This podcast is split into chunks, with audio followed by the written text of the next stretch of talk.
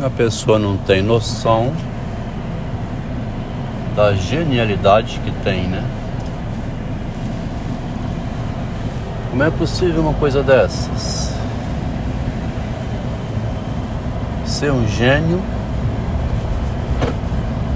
ter em si, ter em si o gênio, ao mesmo tempo não ter noção, ser informada, não sabe, né, que tem esse gênio. Que coisa estranha, né? Qualquer criança que passa dos 5 anos de idade que adquiriu a linguagem, adquiriu o daimon, né? Tem em si mesma o daimon. O daimon é constitutivo de quem conquista a linguagem.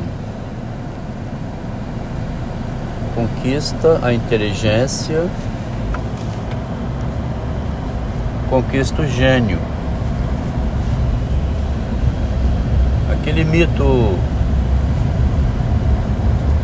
do gênio na lâmpada, né?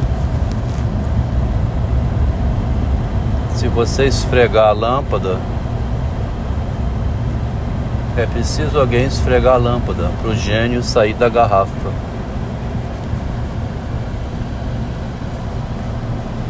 O daimon fica preso na garrafa e é preciso um, um externo, uma pessoa de fora, porque se ele está preso dentro de uma garrafa, evidentemente que o próprio gênio não vai passar a mão por fora da garrafa para ele sair de dentro, né? É tão interessante essa metáfora porque tem o gênio em si mesmo, mas não sabe a genialidade que tem. Morei com uma pessoa assim, genial. Uma mulher genial, né? Tinha que ter o título assim: Uma mulher que tinha o gênio dentro de si, não sabia que tinha esse gênio, ao mesmo tempo sabia. pelas anotações que deixou de presente para o seu fiel companheiro, a gente vê escrito que tem ali uma mulher genial. Toda a arte dessa pessoa genial ficou presa em si mesma, sem conseguir externar sua genialidade. Dependia da autorização de alguém fora dela. Foi a autorização do marido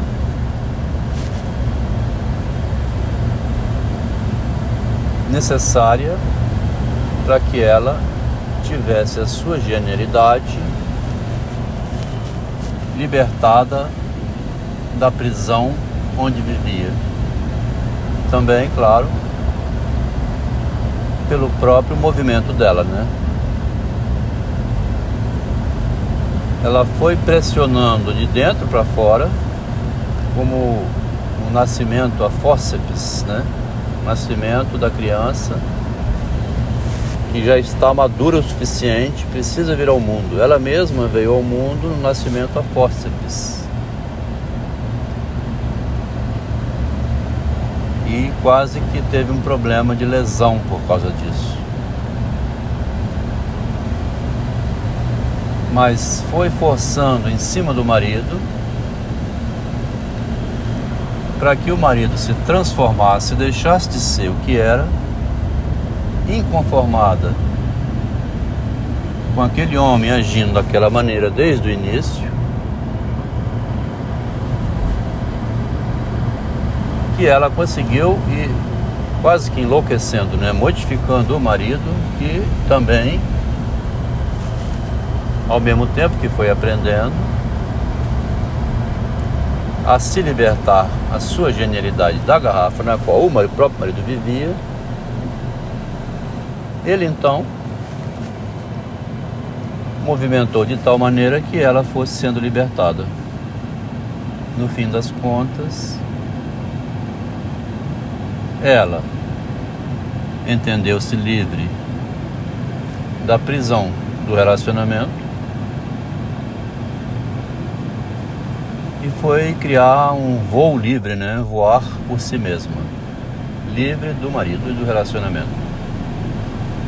No que resultou todo esse relato que vem sendo construído. Assim que conheceu o marido casado por quem se interessou, logo depois, esse homem doido, né? Engenheiro biruta que larga uma mulher grávida para ficar com ela, ela foi procurando um jeitinho, levando ele uma psicóloga, procurando tratar esse modo de ser que ele tinha. O primeiro tratamento psicológico do casal aconteceu durante um ano em 1984. Aquele homem que ela tanto queria como esposo dela, ela agora queria modificá-lo para que ele deixasse de ser quem ele era, para ser quem ela queria que ele fosse, ao modo dela, ir moldando o homem, adestrando, educando, modificando, alterando, era ele, era aquele que ela queria, ao mesmo tempo, não era aquele que ela queria, ela queria aquele, mas aquele modificado. Aquele homem que botou ela na Vale do Rio Doce, como engenheira da Vale, assim, no meio dos homens, para ela poder dizer eu fui a primeira mulher a estar entre os homens da Vale do Rio Doce publicamente dizer isso, escondendo que estava na companhia do grande amor da vida dela lá dentro e protegida. Esse homem que tinha feito isso, ela queria modificar para que ele fosse um homem diferente disso. Não era o homem ideal ainda, tinha que mudar. Era meio grosso, espontâneo, imprevisível, né? Fez uma prova, passou para ir para o Japão, conseguiu a licença com vencimento diário e tudo mais, livrou-se dela, não dependeu dela para ir sozinho para o Japão. Estando lá, ela mandou muitas cartas de amor quente, sedução erótica, né? bem excitante que o marido dela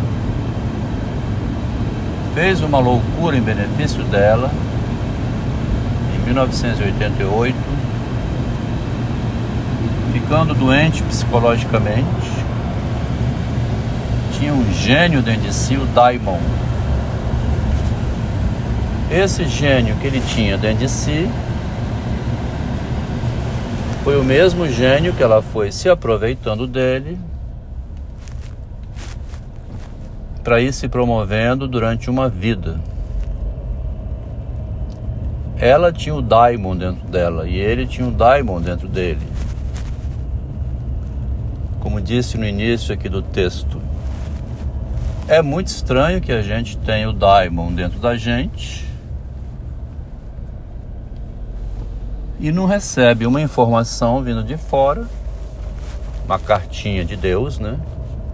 Você tem o daimon dentro de você. Você é um gênio. Use o seu daimon em seu próprio benefício. Não deixe de aproveitar essa inteligência rara que você tem dentro. Todo ser humano tem um daimon. De tanto mexer no daimon dele, ela conseguiu que o daimon dele fosse se movimentando para libertar o daimon artístico dela. E a arte então saiu de dentro dela através da cerâmica. Ela foi então se tornando a artista que ela já era, desenvolvendo a sua habilidade com a arte. E o marido, que ela soube dizer muito bem, ele é psicótico, né? Ele é louco, é um, é um daimon que faz tudo isso que já foi dito, impulsionado por ela, pelo amor por ela. O daimon dele também se libertou e se tornou esse pensador surpreendente para si próprio. Nem o próprio pensador que narra isso aqui sabia previamente que tinha todo esse demoníaco dentro de si. O daimon socrático, né? O gênio original que o Machado diz, Dona Venância tinha um gênio original capaz de passar por cima de certas considerações. Qualquer menino, qualquer menina que passe dos cinco anos, que adquiriu a linguagem e a inteligência, tem esse gênio original capaz de passar por cima de certas considerações. Ela teve esse gênio original. E aí então agora a gente liga, né? Porque o Machado mostra o gênio original na Rosinha, na Guiomar, na Helena, na Estela, na Cláudia, né? E vai embora.